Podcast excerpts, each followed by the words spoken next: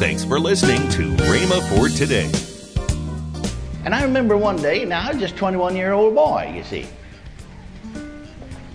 And uh, I was over fifteen miles away to another town. I was over on business, and I went by to see the, the pastor over there. And I didn't know anything was up, you see. I mean, but he was loading up his furniture on a trailer that he'd rented to pull behind his car and was moving, changing churches. I, well, I thought maybe, you see, when I moved there, because they didn't have a parsonage, they just, the church just rented a house. I thought maybe they was moving, you know, and so when I went by and stopped my car and got out, you know, and shook hands with him and greeted him, and I, you know, I said, well, where are you moving? I thought he was moving somewhere else in town. He said, I'm moving to Houston, down South Texas, you know, down where Houston is, on the Gulf almost. Well, immediately on the inside of me, I'm not talking about a voice, I'm talking about a witness. I knew he's missing it. Welcome to Rhema for Today. Kenneth E. Hagin continues his teaching, How to be Led by the Spirit of God, Volume one, next on Rhema for Today Radio.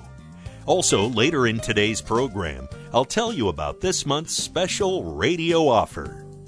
Right now, let's join Kenneth E. Hagin for today's message.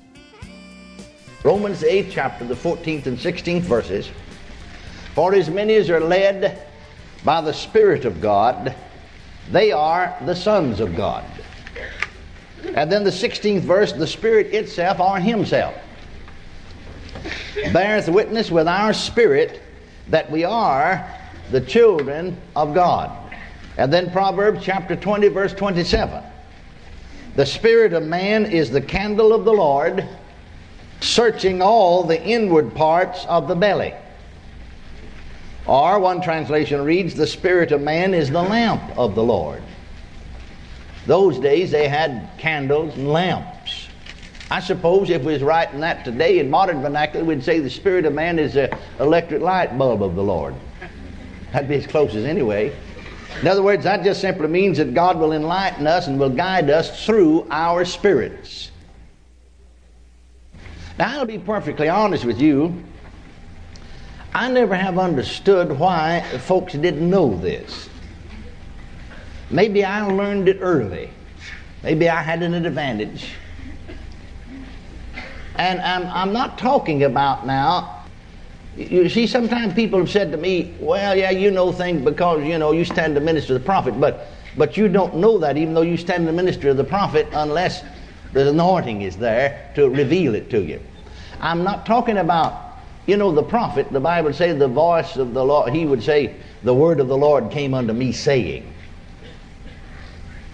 Now that's a different thing entirely. I know from experience because I've been in both places. That's a different thing entirely.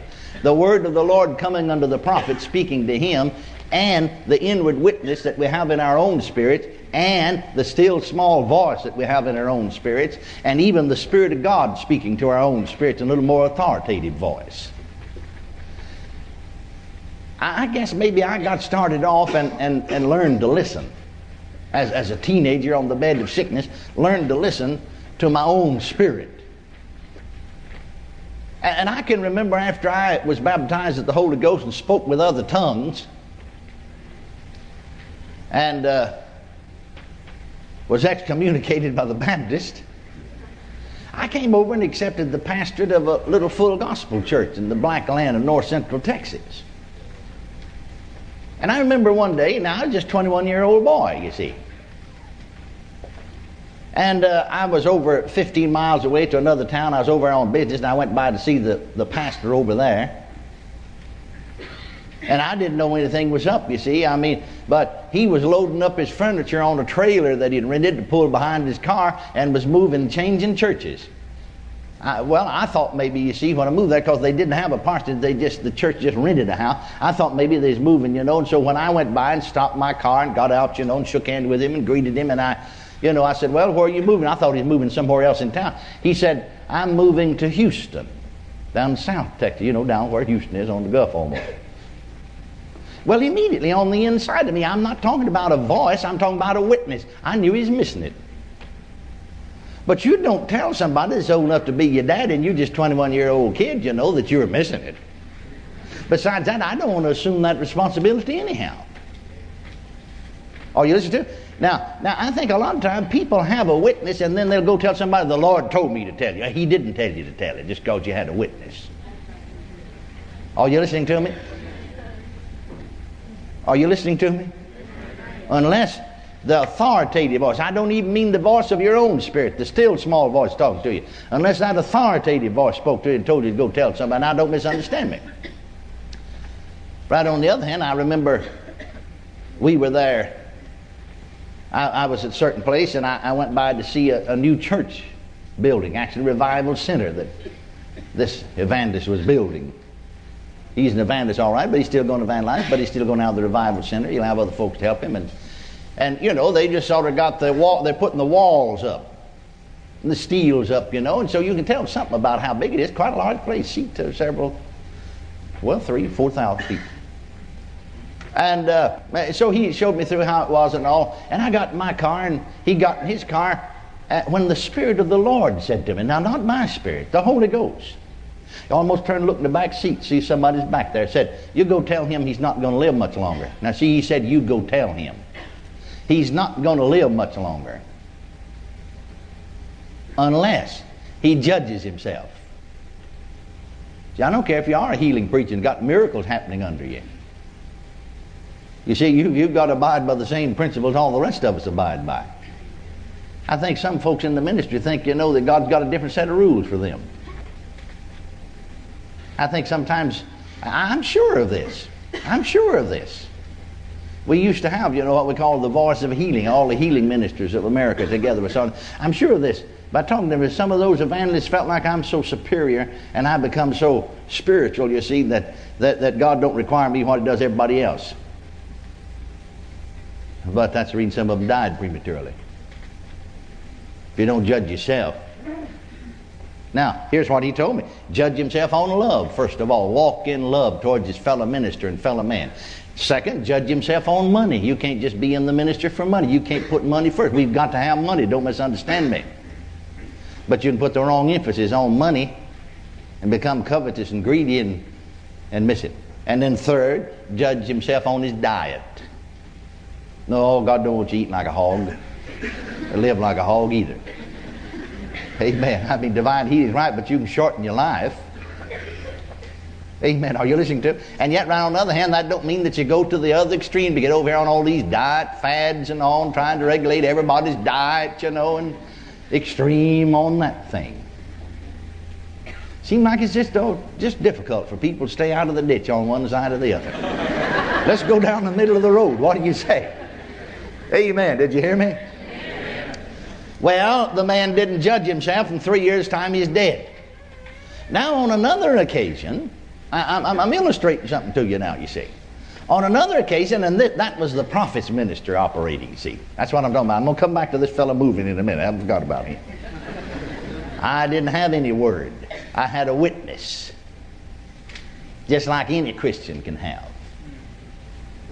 Well, on another occasion... Now, now the word, uh, and I prophesied this, and I'll get into this when we get into into prophecy in its place.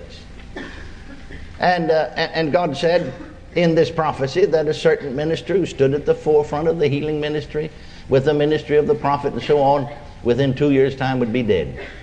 Told me exactly when he'd go. At the end of sixty-five, before sixty-six, he'll come, he shall be gone. He'll make a false step, I still have it. Satan shall destroy his life, but his soul shall be saved. The fruit of his ministry will follow him. He didn't tell me to go warn him, so I didn't go. I knew who it was exactly. I was preaching a convention with him, but I didn't go warn him because God never told me to say a word to him. Just because I had that word didn't mean God wanted me to go. Are you listening? Now, Brother Gordon Lindsay said, you know, editor of the Christ, uh, you know, Christ for the Nation magazine now.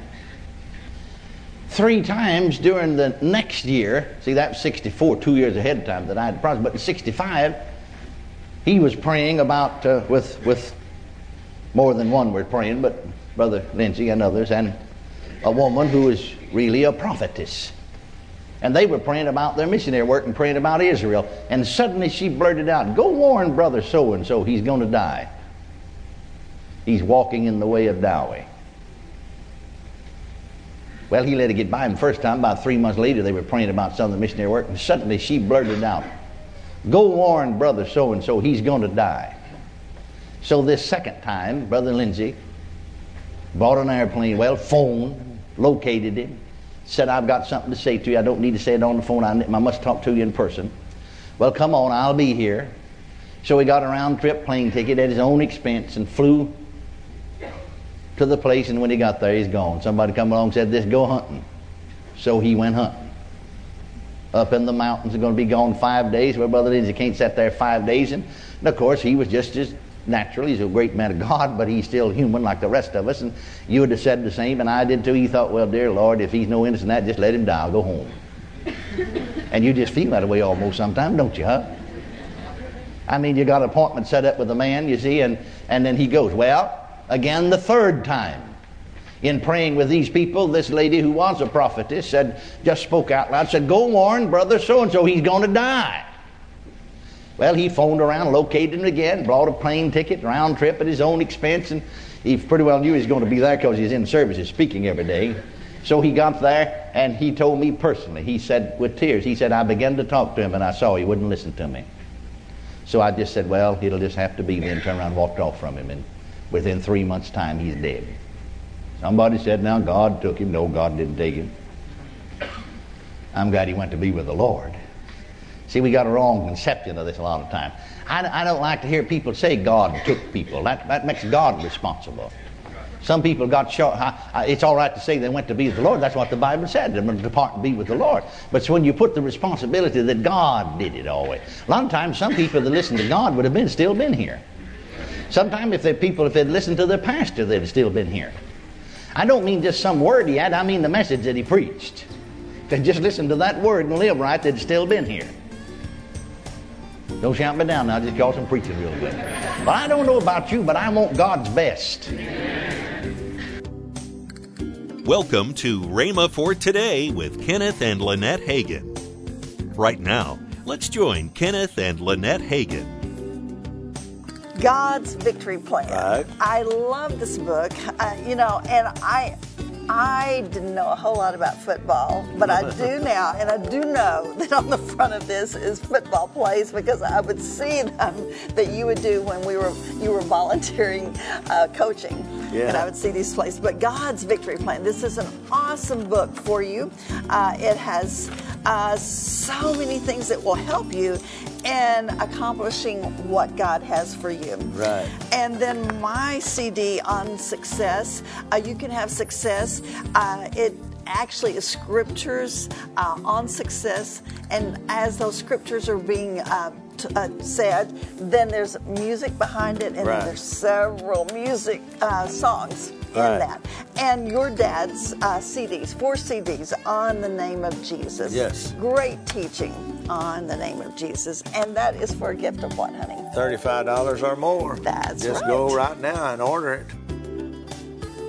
Call toll-free one eight eight eight, F A I T H, nine nine. Again, call toll-free one eight eight eight, F A I T H, nine nine. You can also order online at rhema dot org. That's R H E M A dot O R G, rhema dot org. Or if you prefer to write to Kenneth Hagen Ministries, our address is P O. Box five oh one two six, Tulsa, Oklahoma, seven four one five zero. We always love to hear from our listeners, so write in or email us today and become a part of Rhema for Today. Tomorrow, more from Kenneth E. Hagin with his teaching, How to Be Led by the Spirit of God, Volume one.